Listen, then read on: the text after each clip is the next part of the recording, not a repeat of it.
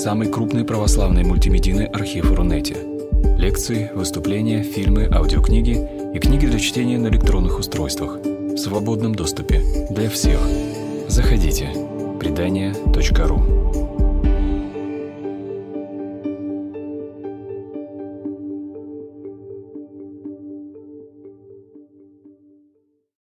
И тема нашей сегодняшней встречи заявлена как античная идея счастья и христианская идея спасения.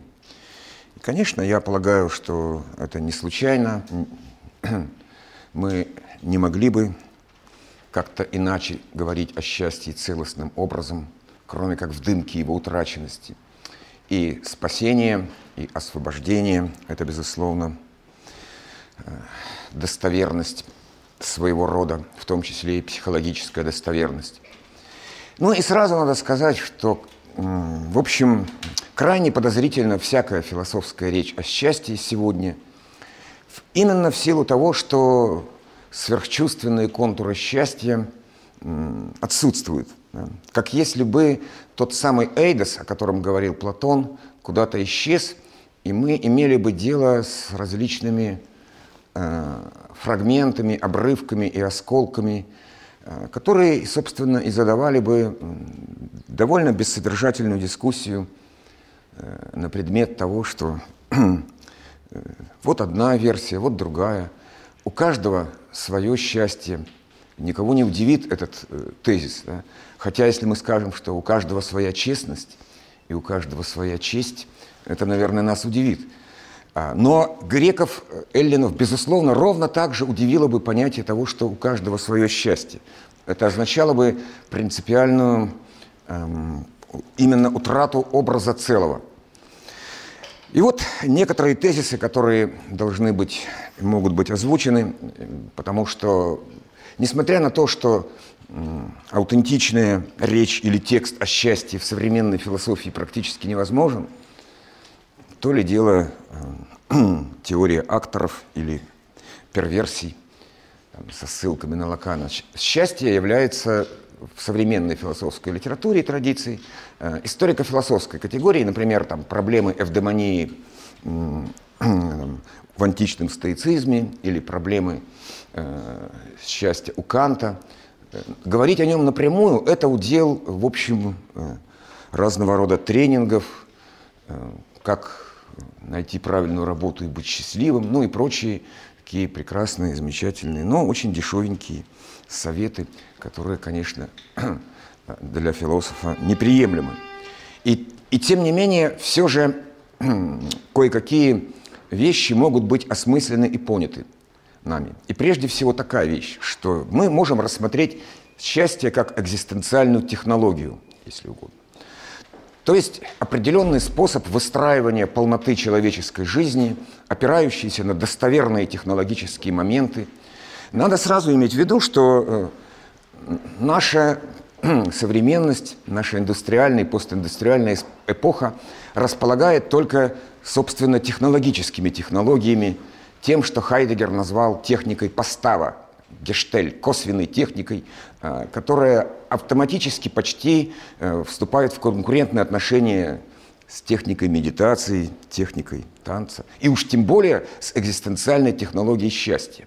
То есть в известном смысле тот факт, что мы э, пошли путем косвенной техники постава, отвергнув и погрузив в недостоверность, например, путь прямой психотехники, говорит сам о себе. И в результате, э, собственно, счастье, оно в этом смысле распалось на отдельные фрагменты, как э, некий, вот это для нас очень важный образ, что производится в экзистенциальной технологии счастья. Производится странная фигура – говоря словами Маркса, чувственно-сверхчувственное, где отдельные грани этого многоугольника счастья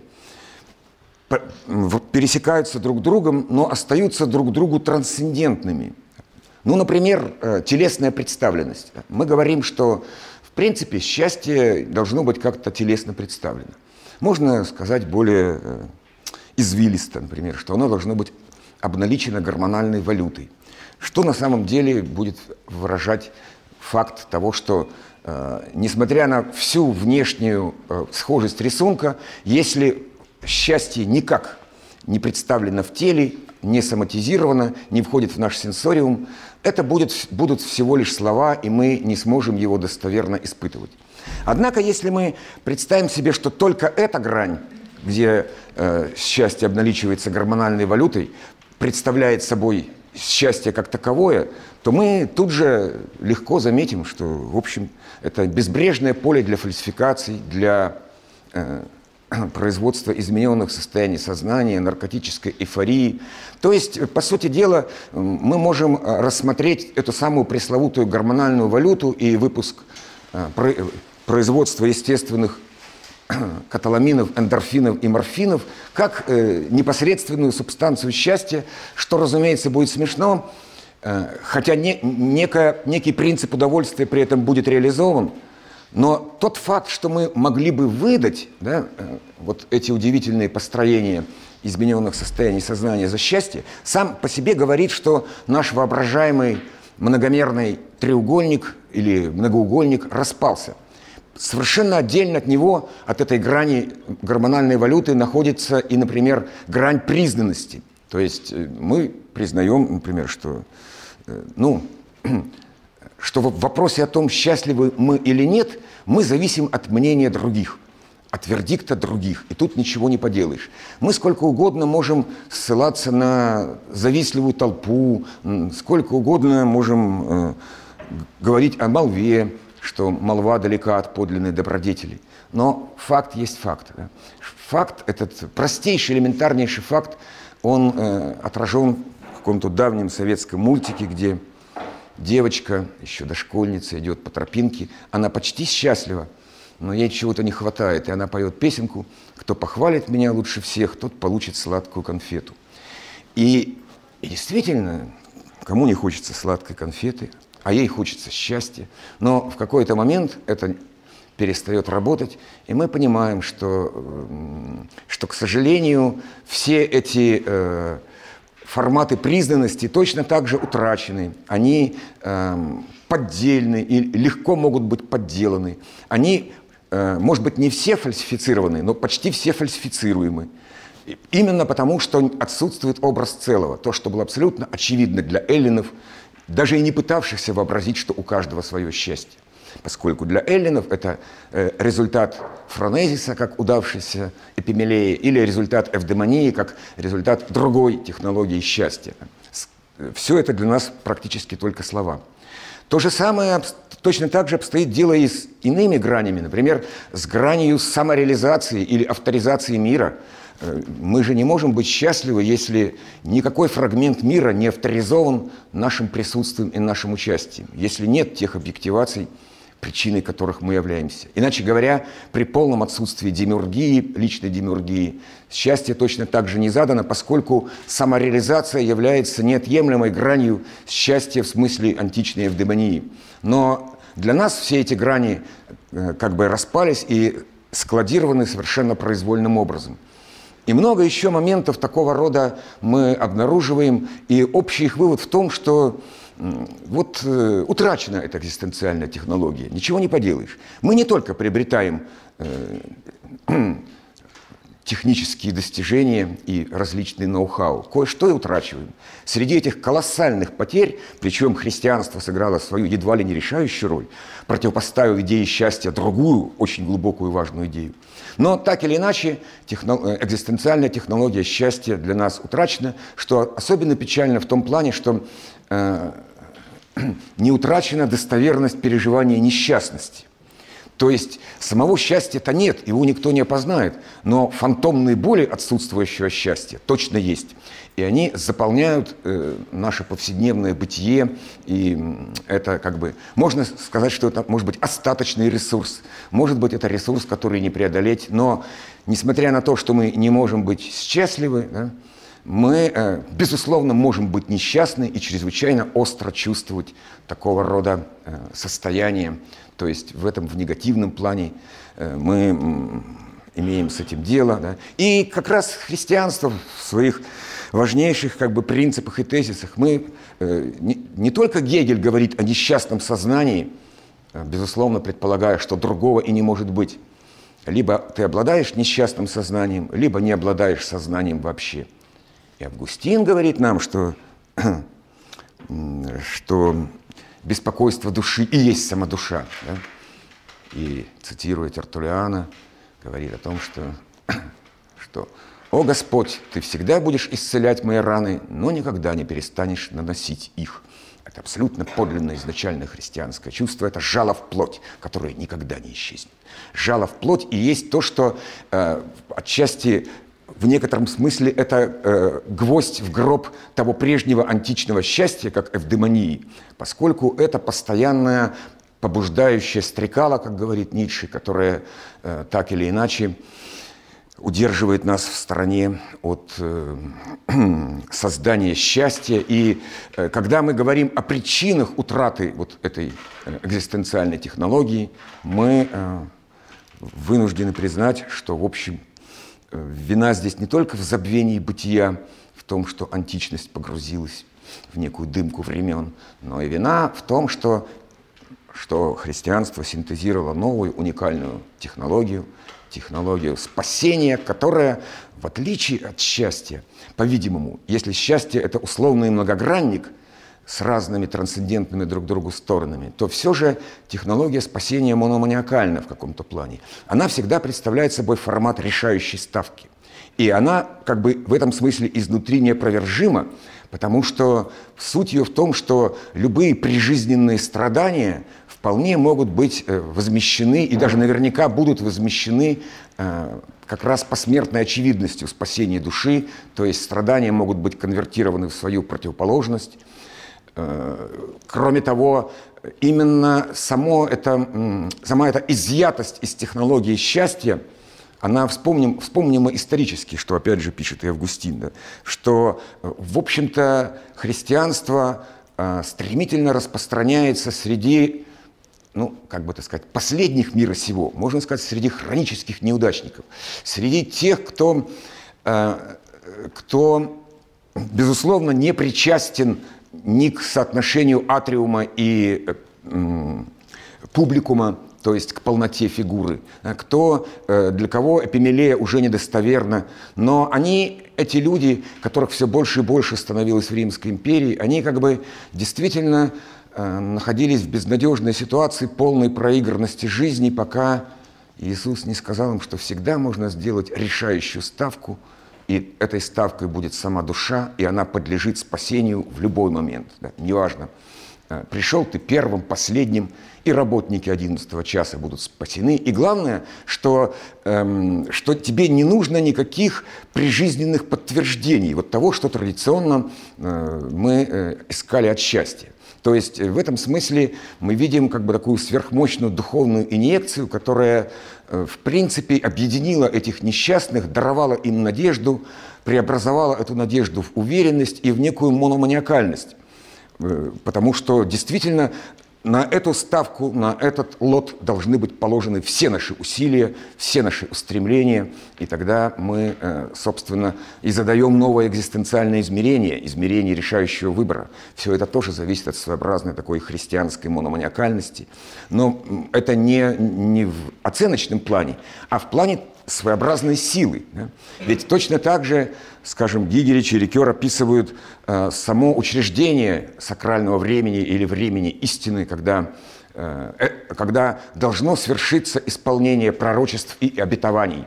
И вот это будет время истины. Но если исполнение не совершается, если идет год за годом и десятилетие за десятилетием, то тогда либо мы должны э, признать лжецом Господа, что нелепо, либо мы должны признать ложным само это время и все те времена, самодостаточные времена, которые к нему примыкают, и которые необходимы для счастья, потому что счастье многогранно. Это сложная геометрия, э, как бы многомерная геометрия э, выстраиваемой экзистенциальной технологией.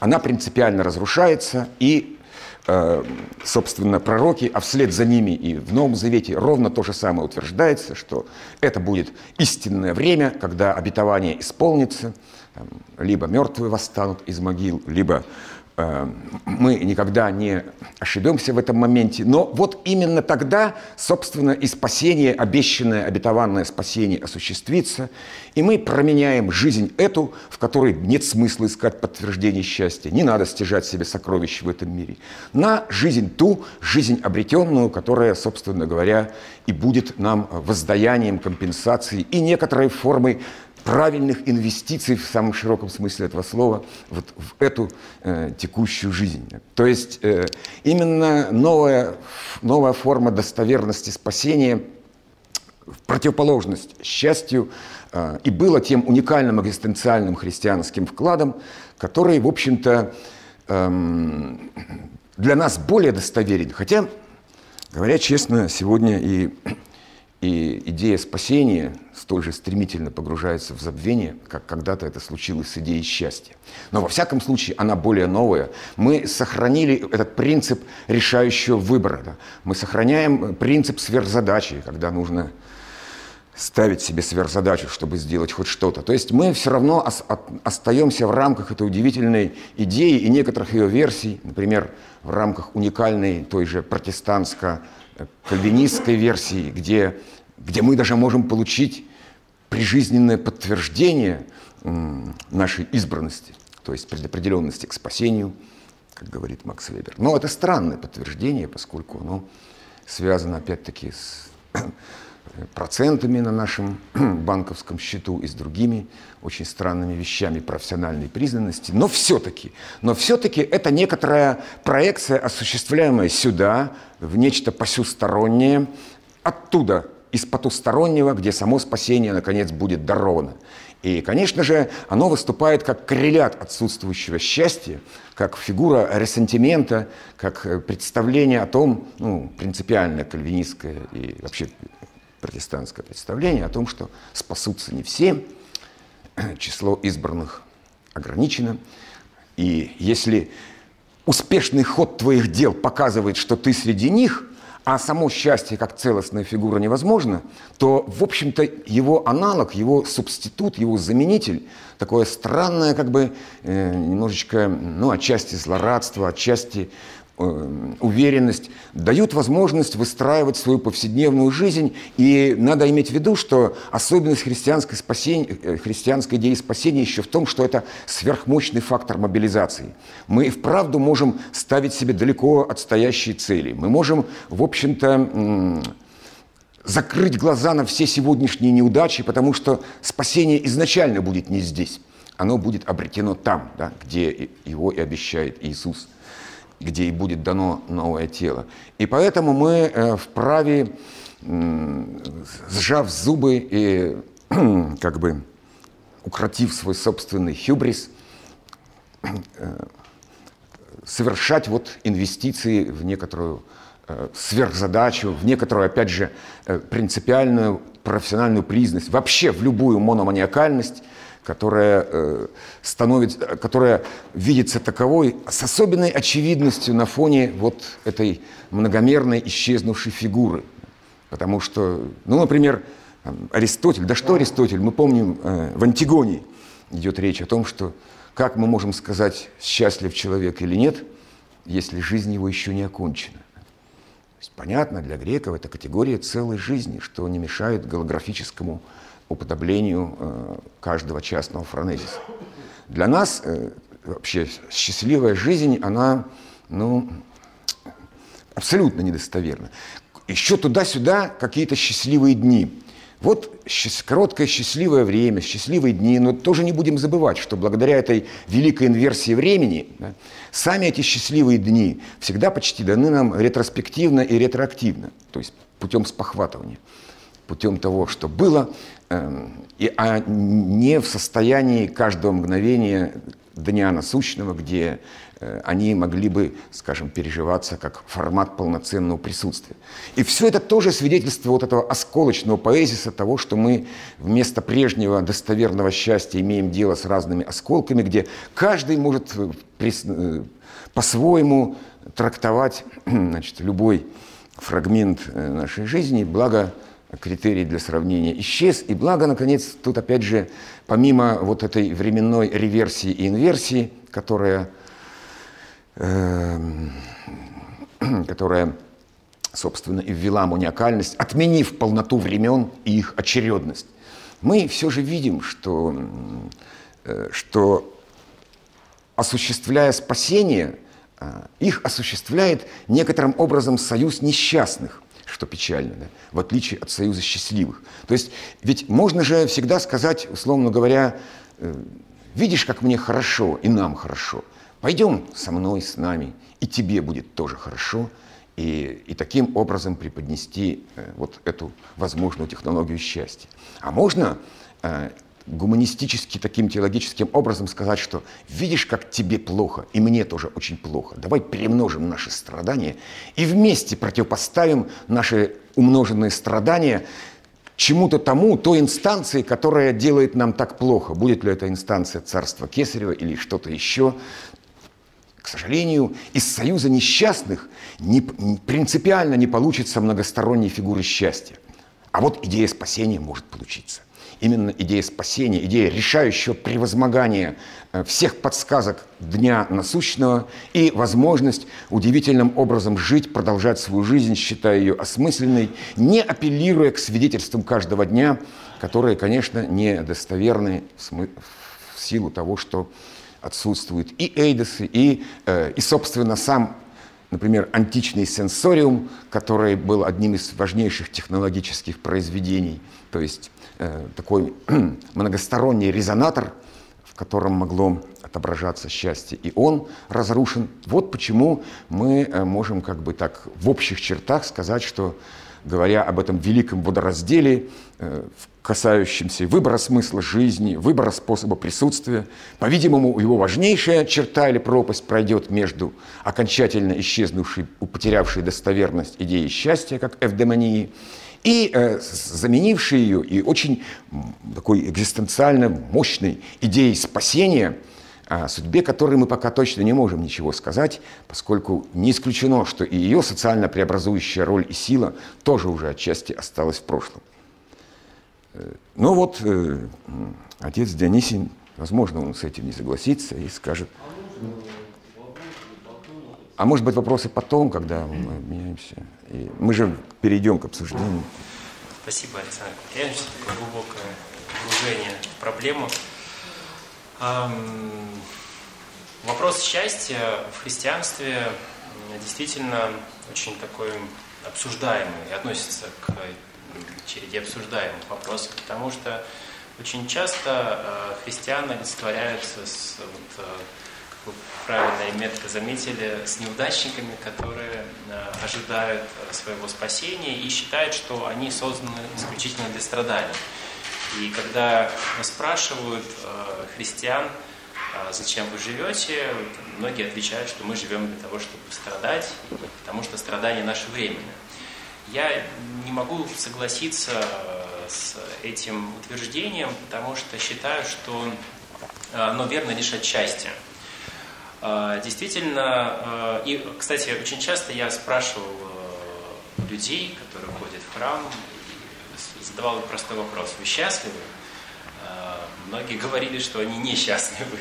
А, вот, а, как бы отодвигая эту перспективу в будущее. Да? Мы будем счастливы только будущей жизни. При этом они считают, что они должны страдать и таким образом спасаться.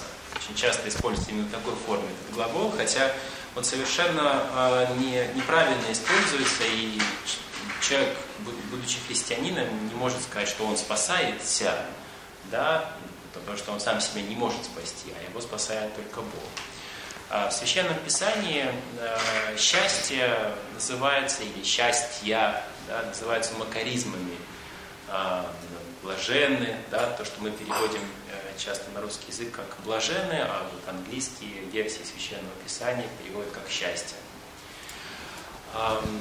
Блаженство, счастье в Ветхом Завете понималось э, писателями как жизнь исключительно с Богом. Блажен муж, который не ходит на собрание нечестивых да, и не встает на пути грешных. В этом заключалось счастье. Счастье заключалось в том, что человек э, должен был наблюдать за исполнением закона. 613 заповедей, которые а, висели как домоклов меч над каждым а, верующим человеком. Это то, что должно было сделать счастливым человека. Но когда человек пытался, то есть э, задача заключалась в том, что ты исполнил все, и ты в конце будешь счастливым. Но проблема э, заключалась в том, что никто не мог это исполнить. Никто. И таким образом каждый попадал под так называемое проклятие, как бы несчастье. Ты не исполнишь закон и не станешь наследником обетования. В Новом Завете вопросам счастья очень а, посвящено в особенности известная пятая глава из Евангелия от Матфея, вот эти известные макаризмы, где говорят, блаженны плачущие, блаженны кроткие.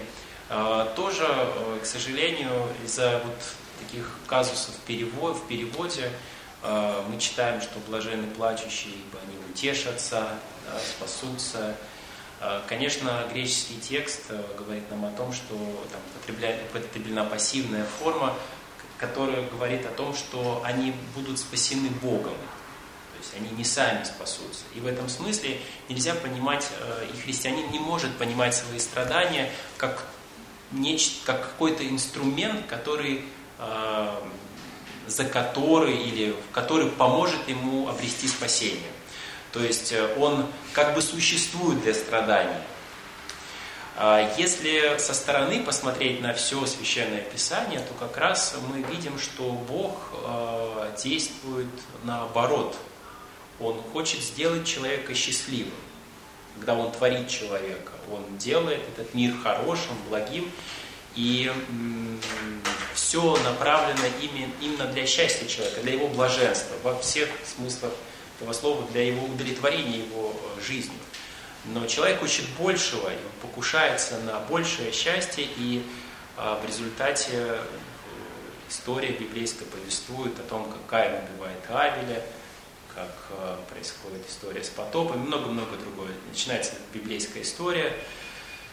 В Священном Писании Нового Завета апостол Павел, наверное, больше всего посвятил в своих посланиях посвятил размышлениям о счастье. И для апостола Павла счастье – это не перспектива будущего, это то, что наступило здесь и сейчас. Ты счастлив. Тебе больше не грозит обвинительный приговор, говорит апостол Павел в послании к Риму. То, что висело домокловым мечом над человеком, закон, который он не мог исполнить, а, он попадал под проклятие, теперь отменено жертва Иисуса Христа. Он раз и навсегда принес Богу жертву ради счастья людей. Все. Человек свободен от греха. Человек, человек, тот, кто верит в Иисуса Христа, он получает освобождение от э, вины, от греха, и он становится счастливым человеком. Он должен становиться по-настоящему счастливым человеком. Он входит в Царство Света, Царство Божие, там, где нет тьмы. А, что понимает апостол Павел вот в таком ключе э, под счастьем? А, для апостола Павла совершенно очевидно, что счастье, счастлив тот человек, а, который, или смыслом жизни которого является любовь.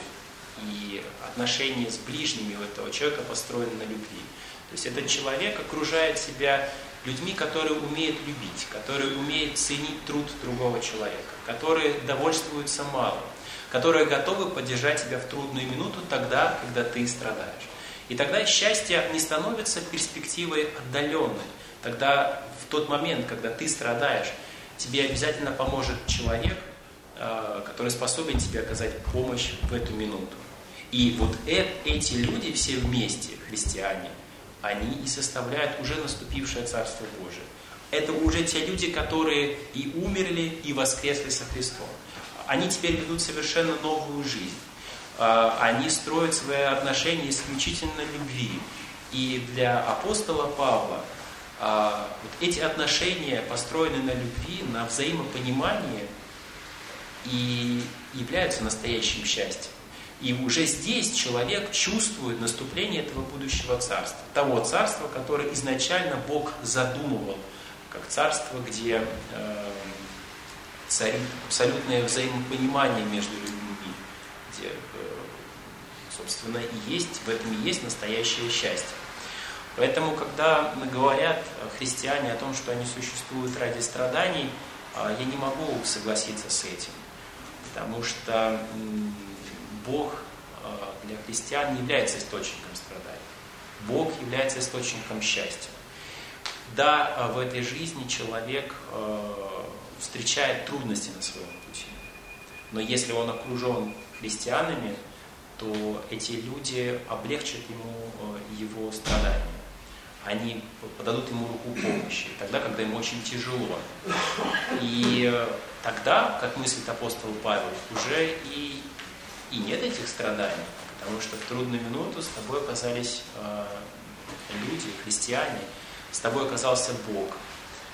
Э, конечно, страдания, апостол Павел очень часто говорит о страданиях, и, конечно, он говорит о страданиях э, в таком религиозном плане, когда человек испытывает притеснение от э, по религиозным признакам, когда его гонят, да, когда его убивают. Он э, называет очень ярко эти притеснения, используя греческое слово флипси, страдание как притеснение, когда человека клали на плитку и на, эту, э, на человека накладывали э, каменные плиты для того, чтобы его раздавить. Вот апостол Павел говорит об этих страданиях, о страданиях, которые действительно существуют, потому что есть некая сила, а, которая хочет, которая покушается на самого Бога и на Божьих людей. И вот э, эти страдания апостол предлагает встречать спокойно, осознанно. И Почему? Потому что э, эти страдания претерпел их Бог, Иисус из Назарета, Иисус Христос. Вот, э, наверное, в таком ключе э, я бы попытался представить тему счастья с точки зрения христианства, может быть, даже не с точки зрения вот, христианского богословия, которое развивало идею, связанную с страданиями и счастьем, и блаженством человека в средние века, а вот именно в таком библейском, библейском понимании. Счастлив тот человек, который умеет любить, потому что э, этого человека э, обязательно поддержит в трудную минуту. Э, с другой стороны, для христиан еще одна очень важная мысль э, заключается в том, что каждый верующий человек счастлив, потому что он нужен Богу. Мир, да, представляет в Ветхом Завете себя, из себя такую темницу. А, Давид, если вы помните его псалмы, исполненные отчаяния и крика, и вопля к Богу, гласят, да, «Изведи из темницы душу мою, да, исповедоваться имени Твоему, провозглашать имя святое Твое». И для Священного Писания еще одна очень важная составляющая счастья – это то, что э, ты нужен Богу, что Бог тебя зачем-то сотворил, что у тебя есть определенная миссия в этой жизни. И ты э, мыслишь свою жизнь не, не потому, что ты хочешь обрести спасение. Павел говорит о том, что ты уже спасен. И это не твоя заслуга. И что бы ты дальше не делал в своей жизни, ты не можешь этим гордиться и хвастаться. Если ты хорошо исполняешь обряд и закон, это не, это не может быть э, причиной твоей гордости перед Богом и перед людьми, что ты в конце обретешь спасение. То есть ты Богу предоставишь некий список, вот что я страдал тут, тут, тут, тут, тут, тут, и ты мне обязан подарить спасение, потому что, в общем-то, ради этого, я же страдал ради чего-то, нет, Павел говорит о том, что ты уже спасен, ты уже находишься в Царстве Света. Да, у тебя нет дороги назад, ты не можешь творить зло. Ты живешь в новом царстве, и тебя окружают новые люди. и ты существуешь для чего-то. И ты нужен Богу, даже в тот момент, когда тебя могут, э, в какой-то момент тебя могут оставить э, люди. Наверное, так э, я бы сформулировал взгляд, библейский взгляд на понятие счастья. Если есть какие-то вопросы или, может, какие-то дополнения? Ну, да, я бы, может быть, как-то все-таки немножечко иначе об этом высказался. Потому что, конечно, мы можем много чего вычитать из своеобразной установки нашего чтения. Э, и вообще, э, например, само, что, то, что ближе всего эм, к, может быть, античной идее счастья, и даже не столько к ней, сколько к великой экзистенциальной технологии э, не омраченности, не, не деяния Ахимсы или Увей, которую мы тут специально рассматривать не будем, но это тоже великое произведение. Это, конечно, странствие Иисуса, когда, э, когда ты вроде бы не располагаешь э, благами, богатствами мира сего, но, но вот ты идешь, ты знаешь, что обладаешь истиной, с тобой твои спутники, э, Будет день, будет пища. Ты вкусишь плоды дня сего и земли сей. И это прекрасно. И быть беззаботным, как лилия, которая не заботится о своем убранстве, а Господь заботится об этом. То есть и быть, будьте как дети. То есть вот это именно сама идея, как бы такая детскости, она близка идее счастья, и особенно она близка идее неомраченности существованием, которая вообще в европейской традиции слабо представлена, несмотря на тех же стоиков и перипатетиков. Но, но все-таки мы должны честно признать, что, конечно же, те э, слова и апостола Павла, и, и, в принципе, всей христианской теологии от Августина до Паскаля, Нибура и современных авторов, они все же скорее ближе к этому Э, знаменитому тезису Паскаля о том, что во веки веков продлятся муки Христовы, и нельзя спать в это время. Мы понимаем, что это некая суть христианского э, мироощущения.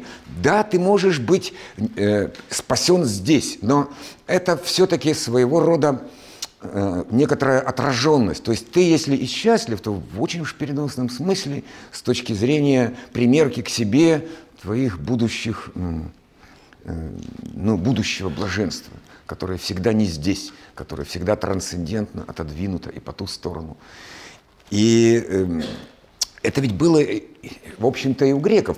Но в каком смысле? В том смысле, что, например, если ты человек достойный, это понимал каждый эллин, то это еще не факт, что ты счастлив. Ты всегда можешь сказать, ну и что, вот мое достоинство, э, моя внутренняя добродетель, то, что я выстраиваю мир по своим меркам, по своим лекалам. И сограждане признают, да, действительно достойный человек. Но отсюда еще совсем не следует, что он счастлив, потому что не набрана критическая масса многомерности, нет как бы того, не, не замерцала и не воссияла та удивительная фигура, которая называется многогранником счастья. На самом деле и этого всего еще мало, потому что э, во всем этом прочем есть еще то, что мы называем выпадение, счастливое совпадение, счастливый случай, собственно, good luck, chance, это тоже, то есть это вообще от нас не зависит. Мы можем быть достойными, мы можем реализовать свое авторство, мы можем добиться признанности, но, но не выпало, как говорится, карты не идут, как говорит один великий преферансист, и все, и ничего не поделаешь. Да? Потому что и это, опять-таки, э, либо мы понимаем, что счастье, оно именно такое и выпадает крайне редко, и нечего по этому поводу переживать. Может быть, оно и недоступно каждому из смертных. Ну и что? Но некоторым-то доступно, некоторым выпадает, некоторым, для некоторых могут воссиять все эти грани. И тогда оно подлинно, поскольку опознается тут же, опознается совершенно объективно. Можно без него обойтись? Да запросто можно. Но, с другой стороны, э, оно, вот как такое заведомо в этом смысле аристократичное, да, оно э, предполагает и внутреннюю честность. Потому что ну, например, э, существовало, существовало огромное множество попыток уйти от недостижимости счастья с того момента, как сама эта технология распалась. Даже еще мы можем вспомнить тех же стоиков с их с их тезисом «если не можешь достичь желаемого, научись желать достижимого». Это разряд того, что каждый сам кузнец своего счастья. Ну хорошо, каждый сам кузнец. А где же тогда наковальня, по которой бьет кузнец? Так вот, наковальня – это и есть твой уровень притязаний – твой хюбрис, твоя воля жить в этом мире. И ты должен хорошенько, стуча по наковальне, умерить свои собственные притязания, э, как верно заметил, э, довольствоваться немногим, как верно и вот тогда ты, может быть, будешь счастлив. Но, конечно, никогда Эллин и Аристотель не опознали бы в этом счастье. Все это только с нашей такой оценочной, приблизительной точки зрения, тогда как тогда как спасение, безусловно, достоверно. Оно является достоверностью каждого дня, поскольку определяет наше поведение, определяет э, истинную веру и опыт веры, в отличие от счастья, которое не имеет так, такого рода коррелятов, и, и тут, увы, э, мы можем... Э, вот глубокая тоска по этому первоначальному буквально счастью странствующего Иисуса, то пешком, то на осляте. Или, не знаю, например, той тихой радости, которую старец Засима э, предлагает пришедшим к нему. Он говорит, не напрягайтесь, не надо, вот довольствуйтесь малым. И это да, это некая тихая радость, вне всякого сомнения. Она благочестива, но ни один герой античности не опознал бы ее в качестве счастья. Это просто нечто иное. И мы должны это в этом смысле признать. И даже более того, в каком-то плане, э, ну, помните этот замечательный э, тезис э, праведника Зуси из хасидских сказаний Мартина Бубера. Ну, может быть, были бы не очень уместны ссылки на хасидские сказания, но все-таки – там э, праведник Зуся, обращаясь к Богу, говорит, вот все у меня есть, и, и понимание твоих помыслов, и любовь к тебе, нет только страха Божьего, сделай же что-нибудь. И Бог помог праведнику Зуси, э, заставил залезть его под кровать, и он сидел там три дня, ничего не делая, а только трясясь от страха. И только после этого он стал праведником, потому что страх Божий – это, безусловно, неотъемлемая составляющая э, вот такого бытия в мире, нигде мы не найдем страха Божьего в, в конфигурациях счастья. И, наконец, прямо скажем, даже, может быть, человек-то и был счастлив, что тут скажешь. Но в каком состоянии? Конечно, был счастлив Адам. Был, человек был и мог быть счастлив до э, грехопадения, до исторгнутости из рая. Но оно, это абсолютный факт. Да, вот это и есть абсолютный факт, данность каждого дня. Мы отвечаем за первородный грех, мы исторгнуты из рая, и поэтому не видать нам счастья здесь. Поэтому мы обладаем такими телами, которые, э, от которых мы зависим, которые накапливают усталость.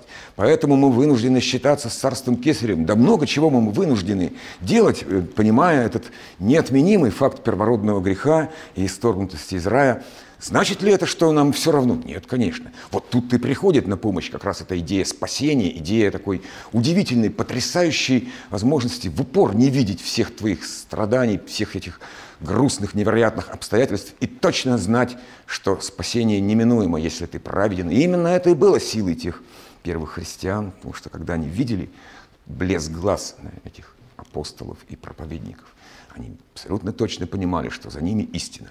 Но это не была истина счастья. Это все же была именно истина спасения, которая э, вот, э, устроена все же по-другому, я думаю. Но, опять же, отец Дионисий может с этим и не согласиться. Спасибо. И как раз согласен. Но перед тем, как мы перейдем к вопросам, э, я э, что хотел отметить? Хотел отметить две крайности, которые э, действительно являются крайностями э, в христианстве. То есть, с одной стороны, одни считают, что они существуют для страданий, и когда говорят о своем христианстве, о своем пути жизненном христианском, очень часто говорят о том, что ну, приходи к нам, ты будешь, будешь страдать. Или как только я стал христианином, на меня сразу же обрушились проблемы. Да, и потому что ты стал христианином. А все-таки страдания в библейском смысле понимаются как покушение на твою, вот, э, твое религиозное чувство прежде всего. Да? Все остальное как бы не страдание. Но это, это можно понимать действительно как то, что, на что ты закрываешь глаза полностью. И с этим нельзя не согласиться, безусловно. А с другой стороны, есть крайность, когда человек наоборот только радуется. Записывает в Библии день своего спасения, 28 февраля, что все, отныне я счастлив, я могу забыть обо всех, обо всем и дальше жить как хочу, потому что я, э, потому что я счастлив. Да, и, в общем-то, дальше человек может жить действительно так, как он захочет. И никаких ориентиров э, библейских в его жизни может и не быть. Вот, поэтому есть вот эти две, э, две крайности. Хотя самая популярная, конечно, это крайность, когда человек считает, что он только страдает. Поэтому очень часто э, мы видим в, э, в храмах, к сожалению, очень мало людей, которые улыбаются, да, и э, это смущает, и действительно смущает. Не потому, что все должны там радоваться как-то, в смысле, как-то смеяться истерически, но я думаю, что если представить эти горящие глаза апостолов, они, улыбали, они действительно зажигали людей. То есть что-то происходило в их лицах такое, что заставляло людей поверить в то, что да, да, на их стороне есть, что им стоит верить. Спасибо. Если есть вопросы, э, пожалуйста. Да, пожалуйста, вопросы, реплики, там, может быть, да. соображения. А вот можно к вам вопрос? Вы противоставляете идею счастья и христианства, что вроде как христианская идея является первой причиной ну, несчастья людского. Ну, давайте посмотрим на наш безбожный мир и сколько, много ли счастливых людей в нашем мире можно найти вину материальной проблемы, ну людей с достатком проблем. Вы знаете, я хожу в американский языковой клуб, и была тема практическая, понимаете, я к чему веду, что это наука, что человек может а при данных жизненных условиях, обстоятельствах стать счастливым. И там тема так и называлась а, «Как обрести счастье». И вот лакунка, многие вы назвали уже, это внутреннее равновесие, ну, способность довольствоваться тем, что ты есть, а, реализовать свои способности, а, умело, грамотно очень большая причина счастья, несчастья, организовать свой досуг, ну и как ты в обществе признан, не признан, какие отношения с людьми. И если этим заниматься, то можно как, ну, может быть, и не к счастью такому идеальному. И, кстати, к счастью, как к эйфории, мне кажется, не стоит относиться, а как к душевному равновесию. Я считаю, к тому и веду, что это наука. Все-таки каждый может этому научиться. Ну, видите я, собственно, пытался к тому вести речь, что э, вот есть у Канта такое понятие гетерономия, э, то есть э, разнородность э, составляющих.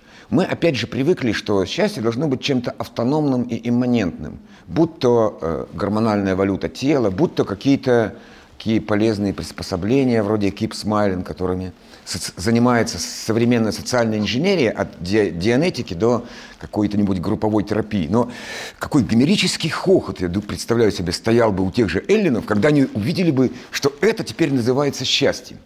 Потому что, опять же, либо будет совпадение вот этих трансцендентных граней и признанности, и а, задействованности тела, и авторизации мира, и еще и самого шанса, да? либо, э, либо это будет только слово, ну или, не знаю, заменитель, там, фальсификат. Но, опять-таки, в этом никто не виноват, в том плане, что само время такое, да, как точно говорит э, Владимир Мартынов замечательно, что вот есть время композиторов, есть время дирижеров – это тоже прекрасные музыканты, но время... А вот наступает время диджеев. И не потому, что с музыкой что-то плохое случилось, а потому что в рамках этого времени э, не выстраиваются более такие фигуры, и тут ничего не поделаешь.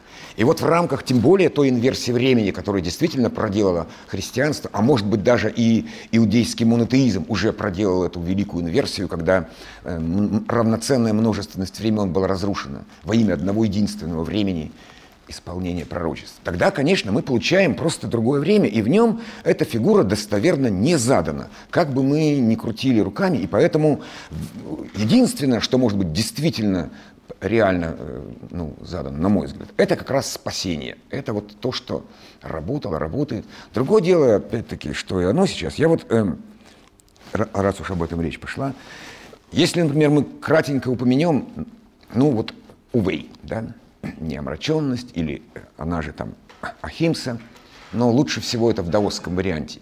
Это то, что не является ни счастьем, ни спасением, а это как бы странная такая великая стратегия неподпадания миру, когда ты э, живешь, э, улучша, ежедневно улучшая свою позицию не для чего, а просто для красоты самой архитектоники, да, и знаешь, например, что твои усилия, э, твои успехи возникают не в результате твоих усилий, но вследствие их. То есть есть такой странный перфекционизм неомраченности, который, опять же, Европе в целом непонятен. Но это то, что составляло э, достижение, великое достижение экзистенциальной технологии Китая времен Конфуция, Лао Цзи и Чжуан Цзи. Это реальная экзистенциальная технология. Сегодня она для нас так же недостоверна, как экзистенциальная технология счастья. Мы можем ее описывать лишь извне, как, э, или вот э, на уровне того, что э, говорят нам эти американские проповедники или коуч-тренинги всякие, которые учат, как достичь счастья офисному планктону. И они учат о счастье офисного планктона, и это чудесно. Мир прагматичен вокруг нас. Вот, когда я был студентом, нам сказали формулу счастья. Почему студенты сейчас самые счастливые люди?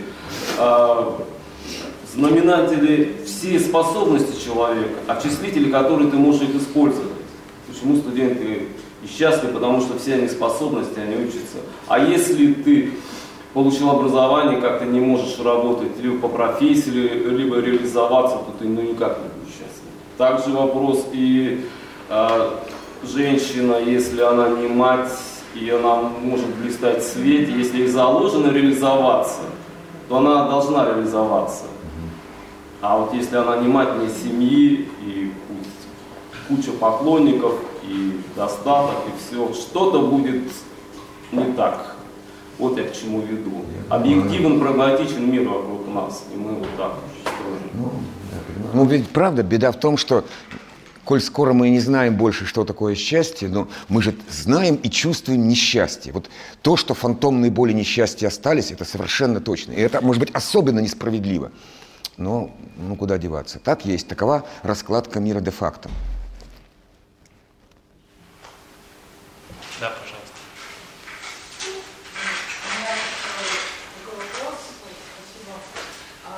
Как вы полагаете, вот насколько все-таки уместно говорить о счастье в христианском контексте? Я сейчас имею в виду больше такую терминологическую строгость. Ведь, а, как совершенно справедливо отметил Александр Киприянович, действительно, идея счастья восходит, к античности, и э, она связана со всем античным мировоззрением, да, со всем античным э, философским примитивным аппаратом, да, со, со способом, э, ну, специфически античным способом осмысления мира, да, антропологическими моделями и прочим, э, в то время как, и даже счастье центрирует да, все эти вещи в античности. В то время как э, христианство это все, там, там все совершенно по-другому. И если взять, э, опять же, э, священное писание, да, там есть заповеди блаженств, но э, вот э, счастье, да, как в демонии или в стихии, там не встречается ни разу. А, там, там, ну, этого нет. То есть это нечто чужеродное да, для христианского духа. Вот а, там есть нечто другое, да, там есть, э, ну, как бы, как некая христианская альтернатива счастью, это тема радости, э, но, э, но счастья там нет. Я понимаю, что вы, наверное, имеете в виду вот как бы специфически христианское счастье, но тут просто очень много оговорок должно быть. Поэтому да, насколько уместно говорить о не, Неуместно говорить, я с вами абсолютно согласен. Я как раз, когда говорил о счастье, Почему я употреблял это слово? Потому что во многих, как я уже сказал, американских переводов макаризмы, да, они употребляются через, э, через счастье. Да? Поэтому в скажем, в библейском, вот, в библейской литературе, вот, в исследованиях э, больше говорят о, о вот так называемых макаризмах, да, но поскольку это слово чужеродно для нашего языка, да, то мы его ну, не используем. Слово радость э, тоже очень много оговорок э, нужно для того, чтобы с точки зрения священного писания необходимо говорить, наверное, не о счастье, или, может быть, вот это счастье Священное Писание говорит о полноте жизни, да, что ты с Богом обретаешь полноту твоей жизни. Вот, да, много оговорок, безусловно, но э, что такое полнота жизни? Э, я думаю, что если сказать, что это и в том числе счастье, ну, с оговоркой, безусловно. С точки зрения Священного Писания и христианского богословия, конечно, вот античную терминологию употреблять, конечно же, нельзя. Я согласен. Святые аскеты, они счастливы или как-то а, аскеты, да, есть крыло. А, считалось, что а, и считается, что да, а, вот эту полноту жизни ты достигаешь за счет вот осознание того, что у тебя вот ты довольствуешься мало, но кто-то считает, что нужно довольствоваться еще меньше. Да? Но опять же, это всегда должно идти с оговоркой. То есть тот, кто способен на это, тот может это выполнить. Да? Тот, кто нет, тот нет. Это не является общим правилом для всех. Но, к сожалению, часто так бывает, что люди пытаются навязать это как правило для всех. И тогда как раз э, вспоминаются слова апостола Павла, который говорит о том, что никто не может гордиться своими делами, поступками, что вот он э, вот уже спасен. Или, ну скажем, как-то не то чтобы спасен, а то, что он что-то заслужил перед Богом, лучше, большего, чем тот, кто этого не, этого не сделал. Э, я бы, да, еще тоже добавил, что ведь, мне кажется, мы не должны забывать, что в мире есть много достойных вещей, которые остаются достойными вещами, хотя и счастьем не являются. Ну, разве что, может быть, отщепленной гранью. Какой-нибудь моральный долг, о котором говорит Кант. Реализованность проектов и обещаний, последовательность собственной демиургии и много чего другого, что Э, даже в конце концов интенсивность бытия совершенно справедлива, потому что вот та дионисийская интенсивность и самозабвенность, да, когда ты отказываешься не терять голову а, и э, сохранять самообладание и бросаешься в омут, например, э, трансгрессии, искусства, любви, все это по-своему есть человеческая подлинность, но опять-таки не имеющая отношения к счастью, которая, как мы помним, э, даже в самой Элладе не изначально выстраивается, тут Ницше право, но выстраивается тогда, когда прививка аполлонического начала э, снижает интенсивность начала дионисийского. И когда возникает так называемый фронезис, то есть когда можно, например, удерживать золотую середину – чем занимается Аристотель в Никомаховой этике? Он все время высчитывает пропорции, например. Какова пропорция достойной жизни? Она вот на таком расстоянии от безрассудства и вот на таком расстоянии от скаридности. Но именно в этом смысле добродетель есть знание. Каждый должен точно рассчитать пропорцию. Так примерно строится и фигура счастья в фронезисе. Э, то есть ты должен не то чтобы какую-то единичную интенсивность предпочесть, но ты должен вот поддерживать саму эту фигуру, понимая, что о человеке невежественном в античности говорили, что он настолько невежественен, что не умеет ни читать, ни плавать. Это значит, что и чтение, и плавание, и э, умение э, знать кое-что в театре, в трагедии, и слушать игру на лире и кефаре, но как бы э, сохраняет всего этого определенную дистанцию, э, регулируя Э, регулируя эту дистанцию как пропорцию. И вот таким-то как раз образом и строится счастье э, путем состыковки этих странных многомерных э, составляющих, не путем интенсификации чего-то одного, о чем мы уже говорили. Да? Там нет мономаниакальности. В тот момент, когда аполлонийское начало становится частью самого бытия, мы как раз и получаем вот эти фигуры эвдемонии. Мы можем с уважением, восхищением оглядываться на них. Да, вот была такая экзистенциальная технология, да, вот остались ее осколки. Но в целом-то эта технология утрачена, и ничего тут не поделаешь. Нет, есть друг... Вот такой детский немного вопрос. Почему счастье проиграло спасение? Не знаю, почему счастье проиграло спасение. А вот, наверное, кто-то хотел сказать. Да-да. Да, пожалуйста. Я выскажу соображение, вот некую связку, на которую вот вы, отец Денис, меня натолкнули, а вы скажете, правильно ли ход мысли. Значит, вот вы заговорили о любви, и мы вспомним, вспоминаем, что в послании Галатам там э, первый плод духа именно любовь, да, любовь. А теперь относительно духа, смотрите, вот э, Серафим Саровский говорил, что цель и смысл жизни в стяжании Духа Святого. Цель и смысл жизни. Но это, собственно, о счастье идет речь. Когда мы стяжаем дух, ну смотрите, во-первых, э, вот эту идею Саровский не взял с потолка, потому что ему предшествовали Семен Новый Богослов, который испытал действие Духа и, и писал об этом. И, наконец, Григорий Палама, который, ну, может быть, больше теоретизировал этот счет. То есть это закономерно. Он подвел итог, и вот нам подарил такой завет. Цель и смысл жизни – стяжание Духа Святого. И что же получается? Смотрите. Ну вот и сихасты, да? Это как по стопам Паламы пошли. Вот они получают Дух, обретают физическое счастье почти. То есть там кто-то из богословов, я не помню, Мейендорф говорил, что когда исихасты, они как бы получают, это дух действует и на тело, и на и дух, понимаете, то есть полная гармония счастья. Ну вот что же получается? Значит, если мы стяжаем дух, он побуждает нас к любви, и в то же время, так сказать, мы получаем вот некий запас энергии, вот духовной энергии, она называть не тварной энергией, а это полнота жизни. То есть полнота жизни, любовь, которую человек незамедлительно проявляет своим близким, там, далеким и так далее, и так далее. То есть в, этом состоит счастье, видимо. Стяжание духа. Помните, ведь это же было продемонстрировано Иисусом заспанным ученикам, которые там очухались и вот видели. А Серафим Саровский продемонстрировал это воочию сибирскому помещику Мотовилову. Это счастье было на пушке зимнего леса.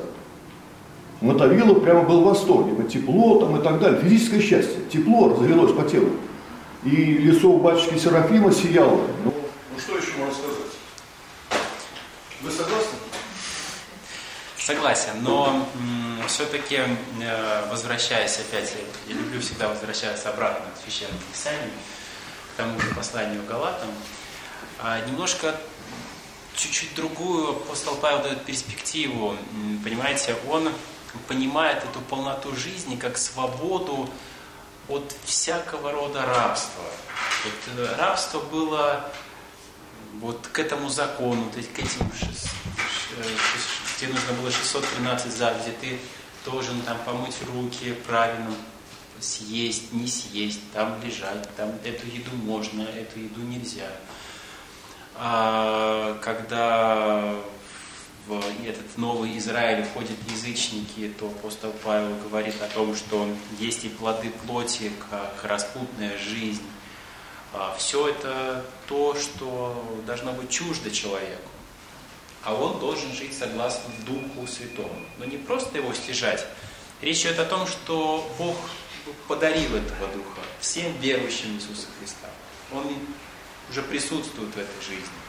И поэтому человек в благодарность, даже не то чтобы в благодарность, а как бы чувствуя свою сопричастность уже вот этой новой истории полноты жизни, будущего спасения, которая уже наступила, но еще не наступила одновременно, да, то есть оно как бы уже есть, но еще полностью э, не э, вошло в жизнь, то ты э, уже живешь новой жизнью. Поэтому плод духовный есть любовь, радость, мир, кротость, благость, долготерпение. Да? Что говорит апостол Павел, не прописано ни в одном человеческом законе.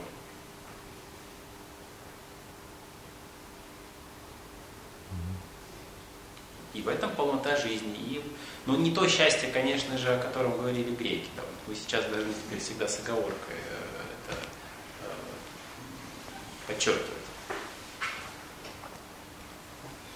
Меня такой вопрос. Счастье это что-то эмоциональное для человека?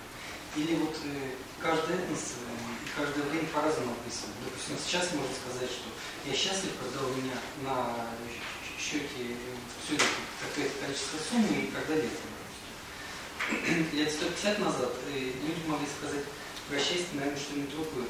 Все-таки счастье это... Ну вот мы говорили о счастье в античном ключе и в, с точки зрения христианства. И мне кажется, правильно а, Александр Янович заметил, что сегодня новая эпоха. И мне кажется, что сегодня каждый уже по-своему дает определение счастья. Что для грека это было что-то очевидное, да, свое, для христиан это история спасения, а сегодня, наверное, каждый лично сам даст ответ на то, счастлив он или нет. Может выбрать, либо выбрать какую-то подходящую для себя а, уже парадигму, либо сформулировать свое собственное определение, своей собственной жизни. И если я не прав? Да нет, совершенно верно. Просто ведь э, сам термин никуда не делся, и мы не только в моралистике, но вообще в экзистенциализме. Вот перевод этого знаменитого рубая четверостишия Хаяма, помните? Если есть у тебя для жилья уголок, в наше подлое время и хлеба кусок, если ты никому не слуга, не хозяин, счастлив ты и воистину духом высок. То есть все правильно, кроме поправки на наше подлое время в том плане, что вот в таком время, условно говоря, вот подобного рода фигуры единственным образом возможны. И каким-то образом, опять же, тогда мы вправе назвать их счастьем за совершенно точным отсутствием боль, фигур большей мерности – которые в этом мире не воспроизводятся. Я бы еще хотел, может быть, сказать, хорошо, а вот есть ли сейчас некая экзистенциальная технология? Если э, счастье утратило достоверность, и спасение тоже, э, мне почему-то кажется, что, может быть, пока вот э, в таком перспективном плане мы могли бы... Рас... Ну, ясно, что это может оказаться и, э, так сказать, что называется, поспешностью, технология такой экзистенциальной сублимации одиночества, электронной сублимации одиночества, когда э, граней стало еще меньше, но зато выстроено герметичное убежище в виде электронных пастбищ, где, где как бы э, не инвестируя свое тело, оказываясь вне контакта с другим, ты, тем не менее, перемещаешься в некое безопасное пространство, где где, собственно, и, и есть твое соучастие. Ведь счастье этимологически в русском и многих других языках означает некое соучастие, то есть свою долю в общей доле. И вот э, в этом смысле э, новый порог сублимации или преодоления одиночества, который обретен э, в этом электронном мире, да, это своего рода экзистенциальная технология.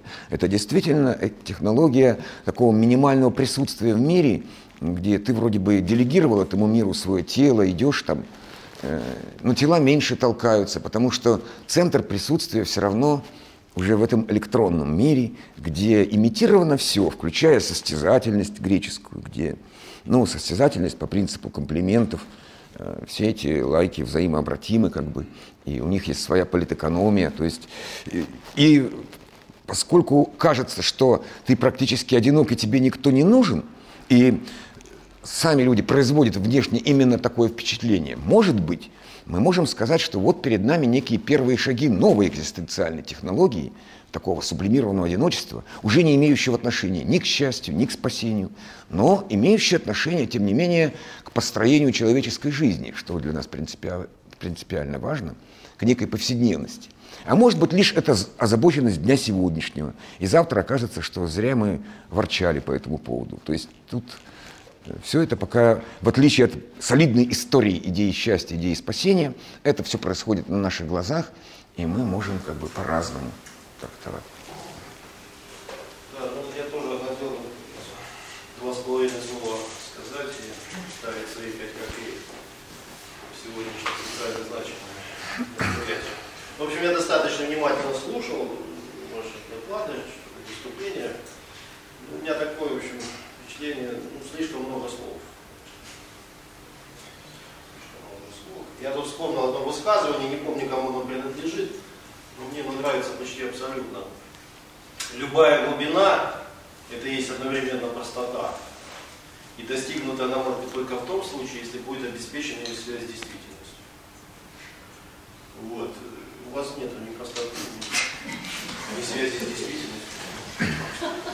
Вот. А если говорить по-простому, как бы там перепоты, да, мы же парни из простых, без цепочек золотых. Так вот, я вспомнил тут высказывание из фильма, по-моему, «Доживем до понедельника». Счастлив тот человек, который утром торопится на работу, а вечером домой. Вот, вот и все. Счастье. Еще. Если она есть еще.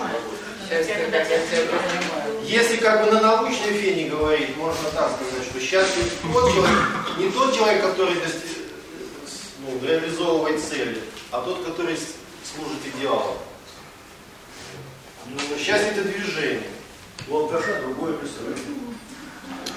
Вот, потому что цель, достигнутая цель может превратиться в средство для достижения другой цели, а идеал таким свойством не обладает, к нему можно только синтетически приближаться. Вот это и есть, собственно, счастье. Спасибо. Да, Вот я спасибо. так сказал. Спасибо. Спасибо. Потому что это все за две минуты можно сказать. Мы не доросли еще до таких глубин.